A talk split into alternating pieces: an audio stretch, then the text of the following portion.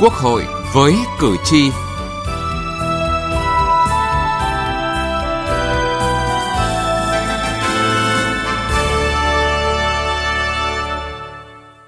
Thưa quý vị và các bạn, trong điều kiện pháp luật cho phép, phải bảo vệ người tiêu dùng ở mức độ cao nhất. Đây là ý kiến của Chủ tịch Quốc hội Vương Đình Huệ trong phiên họp chuyên đề pháp luật tháng 8 năm 2022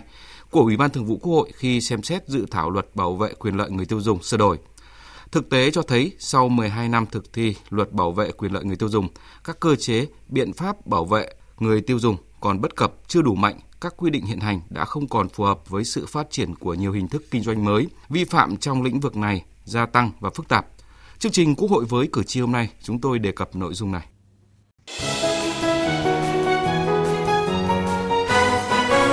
Cử tri lên tiếng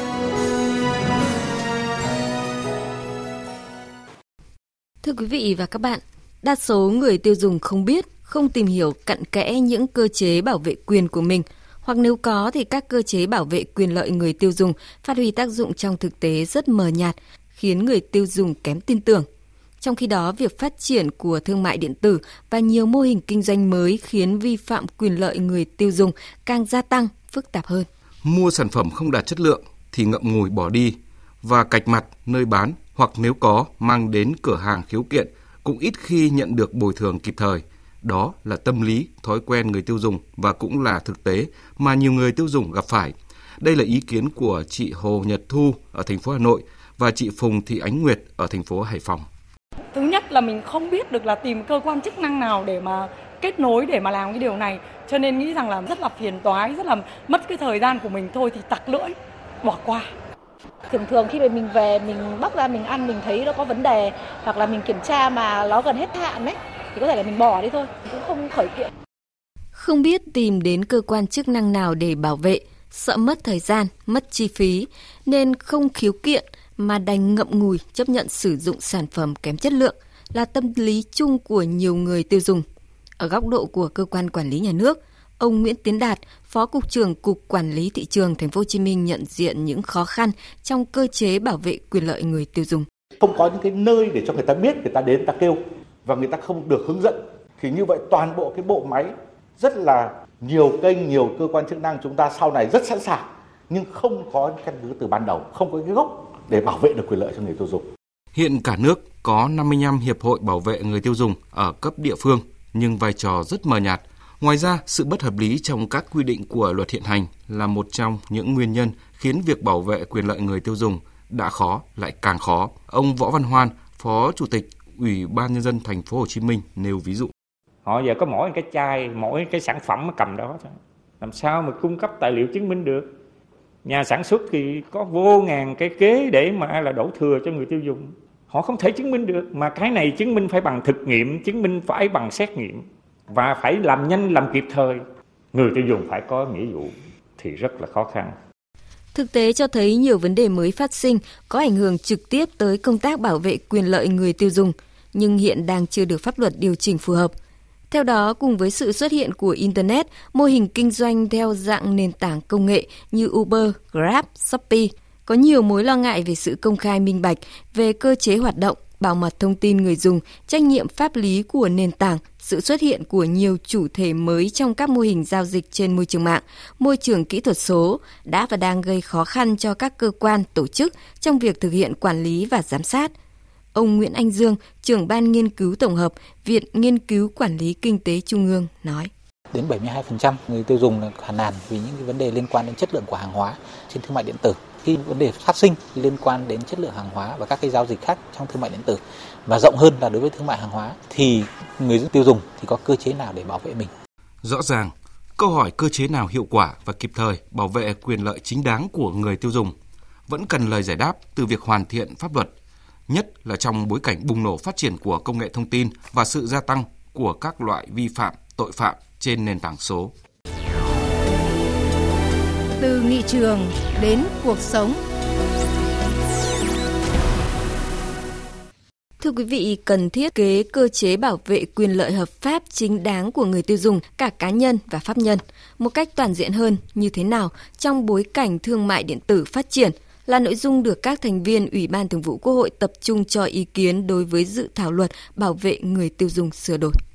Điểm mới trong dự thảo luật bảo vệ quyền lợi người tiêu dùng sửa đổi lần này là khái niệm người tiêu dùng được hiểu là cá nhân mua hoặc sử dụng sản phẩm, hàng hóa, dịch vụ cho mục đích tiêu dùng, sinh hoạt của cá nhân, gia đình và không vì mục đích thương mại. Việc không quy định tổ chức trong khái niệm người tiêu dùng không nhận được sự đồng tình của các thành viên Ủy ban Thường vụ Quốc hội. Ông Hoàng Thanh Tùng, chủ nhiệm Ủy ban Pháp luật phân tích rõ sự thiếu hợp lý của quy định này qua ví dụ. Nhân viên trong một tổ chức đi mua à, nước uống hay là văn phòng phẩm chẳng hạn về phục vụ cho cái tiêu dùng của chính cái tổ chức đó chứ không phải mang mục đích kinh doanh dịch vụ mà chúng ta bỏ ra khỏi cái phạm vi điều chỉnh của luật này thì không hiểu là cái cơ chế nào sẽ bảo vệ cái quyền lợi hợp pháp của cái người tiêu dùng là tổ chức trong những trường hợp như vậy. Chủ tịch Quốc hội Vương Đình Huệ đề nghị trong điều kiện pháp luật cho phép phải bảo vệ người tiêu dùng ở mức độ cao nhất và trước hết khái niệm người tiêu dùng cần được hiểu một cách toàn diện. Trong luật bảo vệ quyền lợi người tiêu dùng năm 2020 ấy, thì điều chỉnh cả về cái tổ chức và điều chỉnh cả cá nhân khi tiêu dùng cái sản phẩm này. Thế thì lần này ấy, thì luật bảo vệ quyền lợi người tiêu dùng ở đây ấy, thì loại đi chỉ còn có lại là cái cá nhân thôi. Vì sao mà chúng ta lại thay đổi cái chính sách lớn như thế mà chưa được giải trình thiết bồi phục một cách đầy đủ. Tôi thấy cái điểm đấy là cái điểm rất là quan trọng. Điểm đáng chú ý trong dự thảo luật bảo vệ quyền lợi người tiêu dùng sửa đổi đã bổ sung thêm một chương mới về bảo vệ quyền lợi người tiêu dùng trong các giao dịch đặc thù với tổ chức cá nhân kinh doanh. Dự thảo luật đã hoàn thiện quy định về thu hồi sản phẩm, hàng hóa có khuyết tật, về bảo vệ thông tin của người tiêu dùng trong quá trình thực hiện các giao dịch, đặc biệt là các giao dịch trên không gian mạng. Ông Vũ Hồng Thanh, chủ nhiệm Ủy ban Kinh tế nêu thực tế. Khi mà chúng ta đi mua hàng hóa, các cái bên bán hàng hóa dịch vụ ấy, thì thường hay yêu cầu chúng ta cung cấp thêm các cái thông tin, sinh ra những cái câu chuyện mà ờ, rất là phiền toái, các cái tin nhắn rác, rồi các cái cuộc gọi rác, thậm chí là còn cả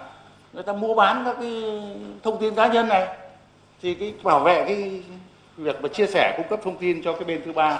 như thế nào đó để mà không được lạm dụng cái vấn đề này. Các thành viên Ủy ban Thường vụ Quốc hội cho rằng dự thảo luật cần bổ sung nguyên tắc là phải được sự đồng ý của người tiêu dùng thì mới được thu thập những thông tin như vậy. Đồng thời phải giới hạn phạm vi sử dụng thông tin của người tiêu dùng là chỉ nhằm mục đích phục vụ hoạt động kinh doanh của tổ chức cá nhân, không được sử dụng vào mục đích nào khác. Dự thảo luật cũng cần thiết kế rõ ràng hơn các cơ chế và biện pháp bảo vệ cụ thể trong trường hợp người tiêu dùng mua sản phẩm không đúng chất lượng và giá trị như trong quảng cáo.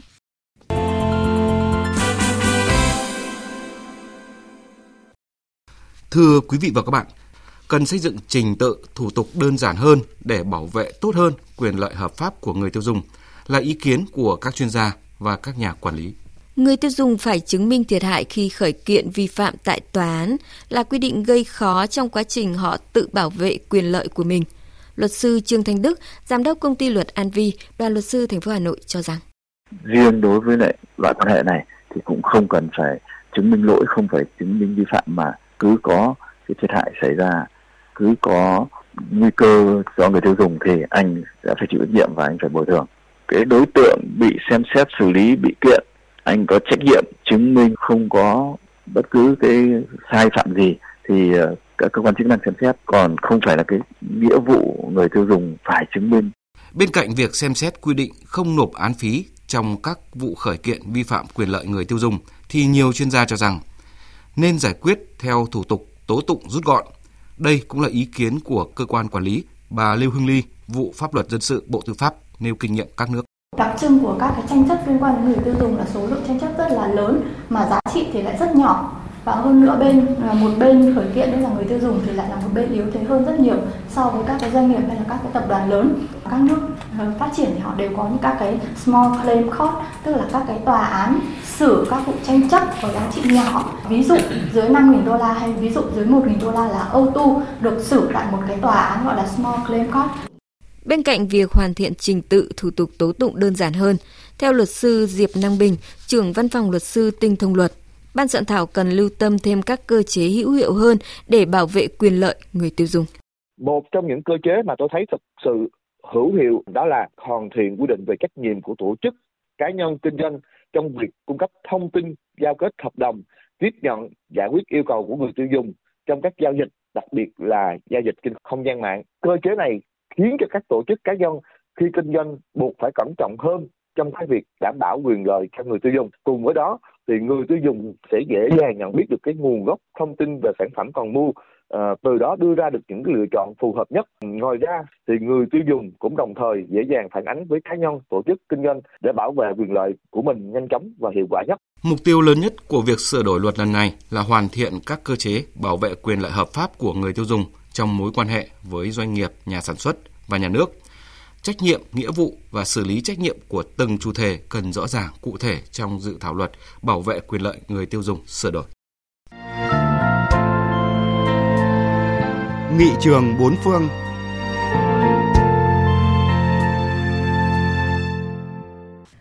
Thưa quý vị và các bạn, trong tiết mục Nghị trường bốn phương hôm nay, chúng tôi giới thiệu kinh nghiệm của Nhật Bản trong vấn đề bảo vệ quyền lợi người tiêu dùng. Tại Nhật Bản, công tác bảo vệ quyền lợi người tiêu dùng được triển khai bởi nhiều cơ quan khác nhau của chính phủ Nhật Bản như Hội đồng Chính sách tiêu dùng, Hội đồng Chính sách chất lượng cuộc sống, Văn phòng nội các và các bộ cơ quan khác. Trong đó, Hội đồng Chính sách tiêu dùng là hội đồng tương đương một bộ, được sự chủ trì của Thủ tướng Chính phủ. Hội đồng hoạt động nhằm thúc đẩy kế hoạch xây dựng chính sách người tiêu dùng, xây dựng các dự thảo kế hoạch cơ bản tiêu dùng và có vai trò thúc đẩy, đánh giá, giám sát việc thực hiện chính sách người tiêu dùng. Hội đồng Chính sách Chất lượng Cuộc sống là một cơ quan tư vấn cho Thủ tướng Chính phủ, được thành lập trong văn phòng nội các. Hội đồng bao gồm các học giả, đại diện của các tổ chức người tiêu dùng, đại diện của các doanh nghiệp lớn và các chuyên gia khác trong lĩnh vực này nhằm đưa ra các nghiên cứu đánh giá và thảo luận về các vấn đề cơ bản và quan trọng về chính sách người tiêu dùng. Trong khi đó, văn phòng nội các và các bộ cơ quan khác cũng đóng vai trò quan trọng trong việc bảo vệ người tiêu dùng. Mỗi bộ và cơ quan có liên quan sẽ thực hiện các chính sách của người tiêu dùng trong thẩm quyền. Tại nước này, Hội Bảo vệ người tiêu dùng là tổ chức người tiêu dùng có đủ tư cách sử dụng quyền yêu cầu lệnh cấm một cách thích hợp để bảo vệ lợi ích của toàn thể người tiêu dùng. Hiện tại ở Nhật Bản có 10 tổ chức như thế được Thủ tướng Chính phủ công nhận. Thưa quý vị và các bạn, đến đây thời lượng dành cho chương trình Quốc hội với cử tri đã hết. Cảm ơn quý vị và các bạn đã quan tâm theo dõi. Nếu bạn thuộc các đối tượng sau: người có công với cách mạng,